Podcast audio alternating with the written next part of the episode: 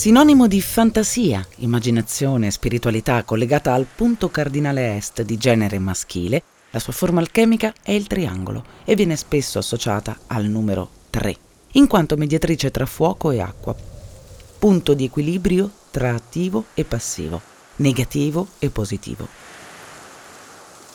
In esoterismo è collegata al sangue e ai temperamenti caldi. L'aria di tutti gli elementi è quello che associamo al volo, alla leggerezza, all'invisibilità. In scienza è una miscela di sostanze aereiformi, gas e vapori, che costituisce l'atmosfera terrestre.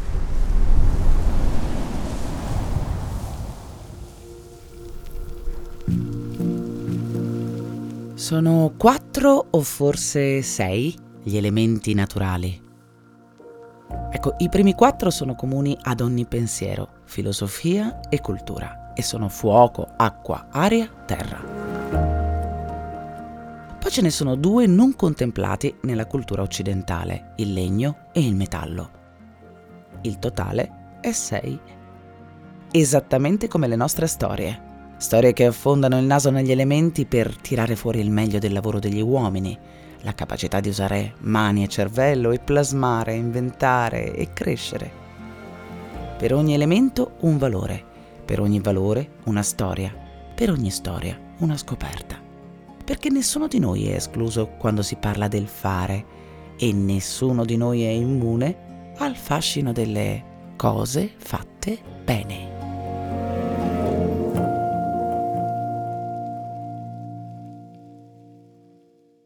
Nulla è immaginabile per noi senza aria, eppure un mondo privo di aria esiste. E contrariamente alla sensazione di lontananza che proviamo al solo pensarci, ci riguarda così da vicino che sempre di più ne sentiamo e sentiremo parlare. Eravamo in pochi, quindi tutti facevano tutto, era molto garage americano, volevamo fare qualcosa di bello, qualcosa di utile per noi e per la società stessa. Avete presente quei film americani dove studenti geniali si riuniscono in garage e confabulano di rivoluzioni che cambieranno il volto della nostra storia e della nostra vita? Ecco, esistono anche in Italia e sono realtà. Siamo in provincia di Como, a Fino Mornasco dove un gruppo di ingegneri visionari si cimenta con un futuro che potrebbe sembrare lontano o complicato da immaginare per noi, e invece è tanto più vicino di quanto possa sembrare. L'aria ci accompagna oggi a conoscere la più interessante realtà italiana operativa nell'industria spaziale, la D-Orbit. Ad accompagnarci in questo viaggio c'è Matteo, arbitro di calcio nel tempo libero, padre di due bimbi e naturalmente ingegnere.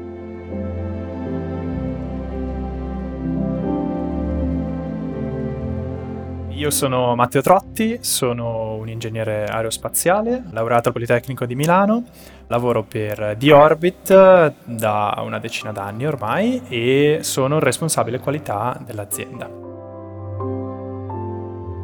The Orbit parte nel 2011 quando l'amministratore delegato e il responsabile commerciale, quindi Luca Rossettini e Renato Panesi, fondano l'azienda forti di un'idea che era quella della risoluzione del problema dei detriti spaziali. Problema noto da anni, di cui però nessuno aveva mai preso le redini. Quello che fin da subito fa impressione è che per quanto declinato ad un ambiente privo di aria, cioè lo spazio, non abbiamo bisogno, almeno per comprendere il senso del progetto, di parole differenti da quelle che regolarmente sentiamo e usiamo con costanza. Tanto per iniziare, la logistica, che in questo caso diventa però spaziale. Allora, il percorso per arrivare dall'idea della logistica spaziale al pezzo di ferro, che in realtà poi è il pezzo di alluminio che è il nostro satellite, è un percorso che per noi è durato circa due anni e mezzo, quindi da metà 2017, quando abbiamo per la prima volta messo su carta l'idea di creare un taxi spaziale, che poi è quello che abbiamo costruito in questi anni, al primo volo che è stato nel settembre del 2020 quindi due anni e mezzo in cui abbiamo progettato ciascuno dei pezzi, dal più piccolo al più grande, quindi dalla vite fino al pannello solare che fornisce l'energia alle nostre batterie e ai nostri sottosistemi, 1957, data storica per l'uomo. La prima volta nello spazio e da allora si è capito che si poteva davvero arrivare dove la fantasia e le parole di scrittori quali Asimov, Philip Dick, Orwell erano già state ad edificare mondi ancora impensabili.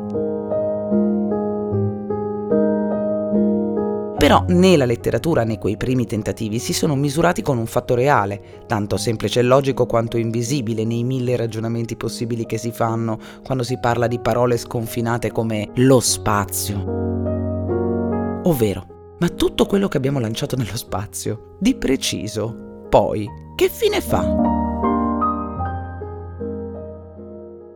Nel 1957 l'umanità ha lanciato il primo oggetto costruito dall'uomo nello spazio, quindi il primo satellite artificiale che si chiamava Sputnik 1, sono stati i russi e da lì si è iniziato una corsa allo spazio e all'accesso allo spazio che poi è culminata nel 69 con lo sbarco degli americani sulla Luna. E poi da quel momento fino ai giorni nostri sono stati lanciati circa 6-7 mila satelliti di vario genere, dimensione e forma, con varie missioni, ecco, osservazione della Terra, satelliti militari, satelliti per la meteorologia, comunicazione e via dicendo. Oggigiorno, di quei 6-7 mila che sono stati lanciati, solo 2000 circa sono funzionanti, quindi tutti gli altri sono detriti o comunque sono non più commercialmente rilevanti. La questione della sostenibilità è parte integrante di The Orbit da sempre, da quando siamo siamo nati. L'idea iniziale di pulizia delle orbite nasce proprio da questa volontà di mettere a uno dei primi posti, insomma, nei tre pilastri che di solito consideriamo fondanti di D-Orbit, insieme alla tecnica, alle persone, anche la parte di sostenibilità, e quindi andare a ripulire quelle che sono le orbite dai detriti che dal 57 al 1957 ad oggi abbiamo lasciato in giro, purtroppo. Singolare ironia umana, quella di affannarsi tanto a migliorare il proprio stato, dimenticando sempre delle conseguenze per il mondo che ci ospita. Ragionamento valido nell'aria e in assenza di aria.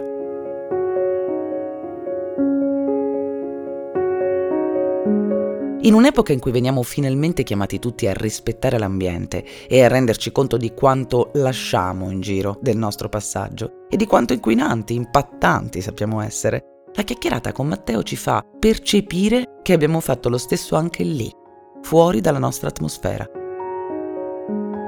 In cui sogniamo, ambientiamo storie che parlano di galassie lontane lontane, viaggiamo e indovinate un po'? Bravi, sporchiamo anche. E non dovremmo, anche perché lo spazio molto oltre che un sogno e una speranza, per noi è anche da sempre un laboratorio dove sperimentare oggetti Le tecnologie che provengono dall'esplorazione spaziale sono presenti nel nostro quotidiano, dalle coperte termiche alla tecnologia a batteria, tutto linguaggio spaziale riportato sulla Terra per migliorare la nostra vita.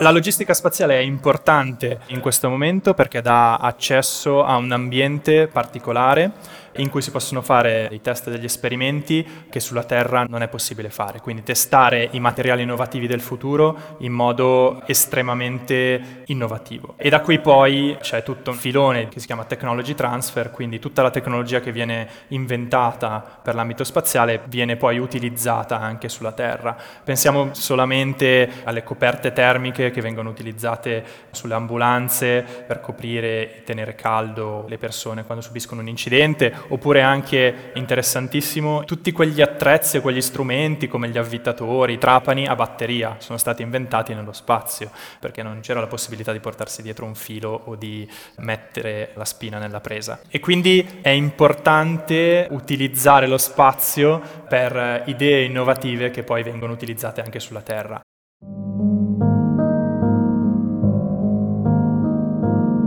Il valore che più di tutti associamo all'aria diventa la ricerca.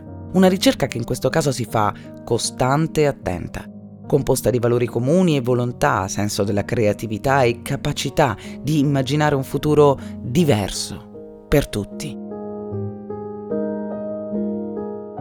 Noi vogliamo creare una logistica spaziale che al momento non esiste. Ci sono solo dei lanci dedicati verso la Stazione Spaziale Internazionale per rifornirla di materiali e cibo per gli astronauti ovviamente, però non è un sistema aperto al grande pubblico. La nostra idea è proprio quella di aprire la logistica spaziale a chiunque ne abbia bisogno, come chiunque può chiamare un Corriere Espresso per farsi portare la sua merce. Abbiamo questa visione di lungo termine e siamo tornati indietro passo passo per capire quali prodotti, quali servizi e che cosa dovevamo ricercare e poi sviluppare e quindi mettere sul mercato per raggiungere infine quella visione.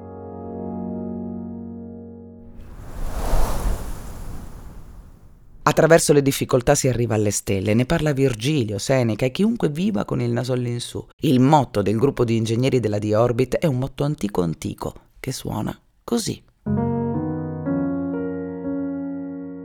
Questo è il nostro motto che mettiamo sempre ovunque proviamo ad andare, è un detto latino, è per aspera ad astra, quindi attraverso le difficoltà si raggiungono le stelle, che è un po' il motto dell'azienda o comunque quello che ci aiuta e ci guida, perché chiaramente stiamo creando un mercato nuovo, quindi ci sono un sacco di avversità e l'ambiente dove andiamo a lavorare, quindi lo spazio, anche solo per l'assenza dell'aria, è un ambiente molto duro e diciamo, sfidante per la tecnologia stessa, quindi si lavora sempre sul filo del rasoio.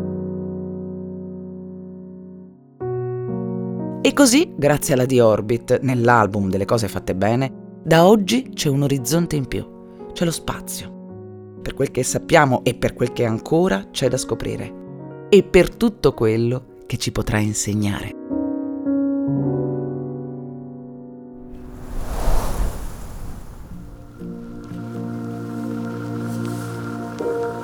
Avete ascoltato Cose fatte bene, un podcast powered by Burt Italia prodotto da Voice.fm. Voce e testi Ilaria Cappelluti. Sound design Antonio Mezzadra. Produzione Voice.fm.